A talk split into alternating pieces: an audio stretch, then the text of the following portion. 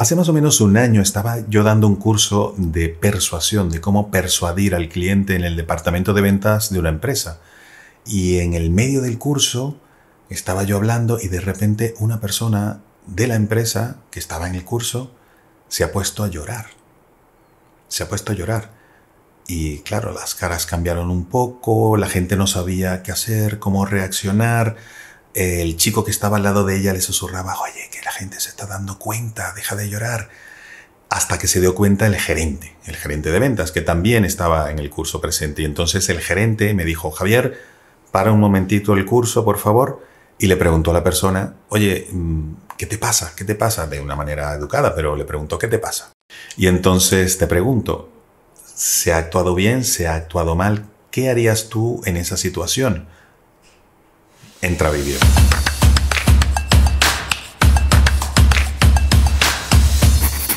Posiblemente te ha ocurrido algo similar o hayas presenciado una escena parecida y, realmente mm, vas a coincidir conmigo que no es fácil saber cómo reaccionar, si, si le dices algo, si no le dices nada, si aparentas que no te has dado cuenta, si... ¿Qué hacemos? ¿Nos quedamos callados? Es que no es fácil, no es fácil. Pero te digo algo, la ciencia lo ha investigado y aquí te voy a comentar a qué conclusiones ha llegado. Y por cierto, hablando de esta persona, en mi curso, eh, comentarte que se puso a llorar porque tuvo, lamentablemente, que echar del trabajo a unos muy buenos compañeros y no soportó la presión y, el, incluso el remordimiento y bueno, rompió a llorar. Es totalmente lógico y comprensible. Pero ponte en situación, estás en una reunión en tu trabajo y comienza un compañero o una compañera a llorar. ¿Qué haces? Le ofreces un pañuelo, una servilleta, detienes la reunión, ignoras la situación y todo el mundo aparentar que no pasa nada, le preguntas qué le ocurre, le dices que lo evite para que los demás no se den cuenta, como este chico susurrando. ¿Qué hacemos? En este caso creo que es muy necesario diferenciar la esfera profesional de la esfera personal. El entorno laboral exige una muy buena gestión de las emociones y el autocontrol, mucho más que en la vida personal. Muchas personas se sienten muy avergonzadas de que las vean llorando y mucho más en el trabajo. Tenemos que tomar en cuenta que se puede llorar por una situación muy negativa, un momento de muchísimo estrés o un problema personal complicado, pero también se puede llorar por rabia, por impotencia en el trabajo y, otros motivos complejos, muy complejos. Y también no olvidar que se puede llorar por razones positivas, no negativas. Una despedida de un compañero, pero porque se va a otra empresa que le pagan más o a otro país a superarse profesionalmente, es una tristeza temporal, pero por un motivo positivo.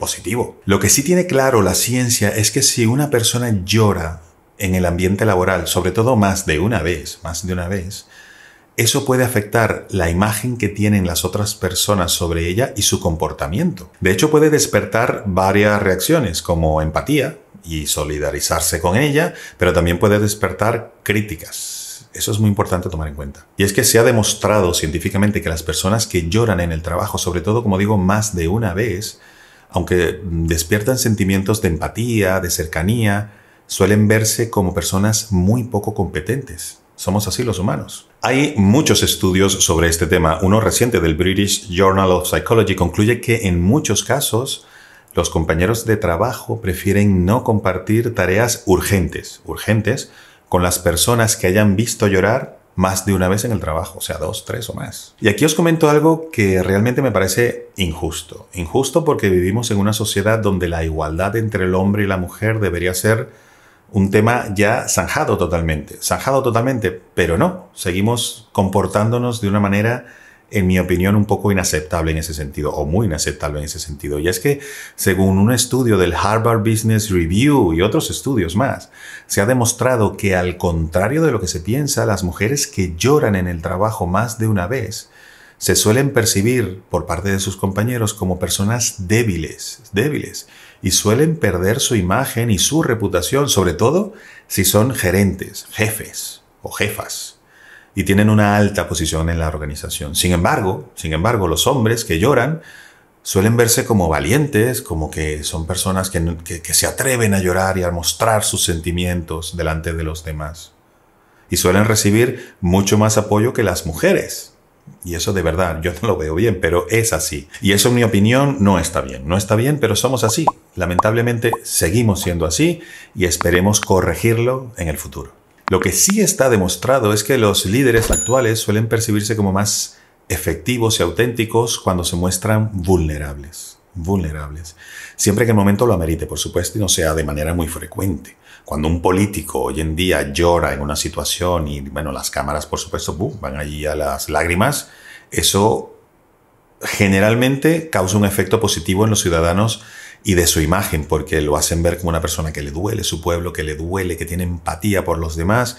Y eso también ocurre en el trabajo, también ocurre en el trabajo, pero siempre que la situación lo amerite y que sea una vez. Una segunda vez parece que el efecto se multiplica, el efecto negativo, de una manera importante, importante. Aunque os quiero comentar algo, en todos los años que tengo haciendo consultorías a empresas, he visto jefes que realmente disfrutan.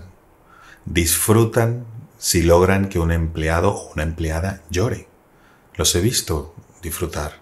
Me parece terrible, me parece siniestro, pero lo he visto y yo creo que mucha de la gente que me está viendo ahora en el vídeo también lo ha visto. Eso es realmente inmoral, inmoral, disfrutar con el sufrimiento de otra persona para sentirte superior, para que tu ego se vea satisfecho. Por favor, por favor. Incluso me imagino que vosotros también, pero yo he escuchado frases como aquí se viene llorado a la empresa o en esta empresa se dejan los sentimientos detrás de la puerta de entrada. Increíble, increíble. Hay un detalle muy importante. Cuando se llora cómo reacciona a las palabras de una persona, le estamos otorgando a esa persona muchísimo, muchísimo poder sobre nosotros. Le estamos demostrando que nos puede manipular y nos puede llevar al límite de llorar por sus palabras. O sea que nos tiene aquí en la mano, en la mano. Ya conoce nuestros puntos débiles y nos puede destruir en cualquier momento. Así que tenemos que tener muy, muy en cuenta esta situación. Entonces, ¿qué hacemos si estamos en el trabajo o en la vida personal, en una reunión y alguien comienza a llorar? Comienza a llorar. Por supuesto, siempre dependiendo de los motivos de esa reacción. Hay de todo.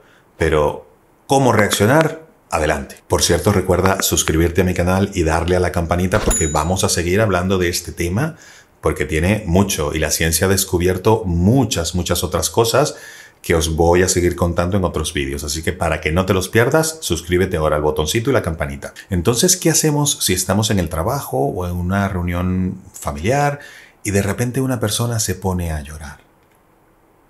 Punto número uno, no la ignores, porque va a ser peor para todos, peor para todos.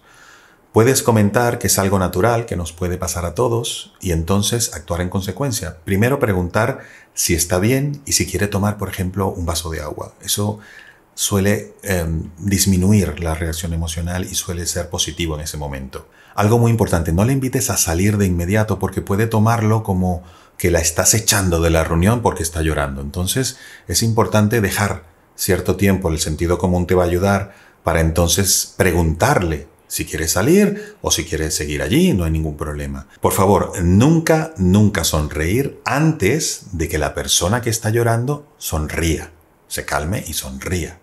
Nunca hacerlo antes porque puedes quedar como una persona que se está burlando de la situación. Intenta también no dejar que se cree el típico silencio incómodo.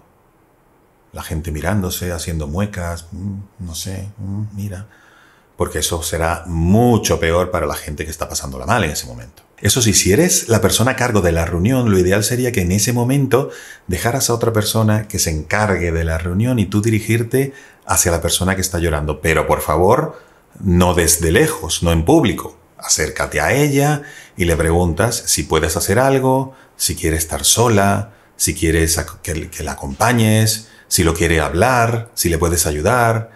Incluso si le llevas un poquito de agua, eso va a reducir su intensidad emocional, por supuesto dependiendo de la gravedad del caso, pero suele ser un elemento importante para bajar la tensión, bajar ese momento y seguir sin ningún problema. Por favor, no intentes hacerte el gracioso, no intentes decir la típica frase graciosilla para destensar el ambiente, porque no, no es el momento, no es el momento.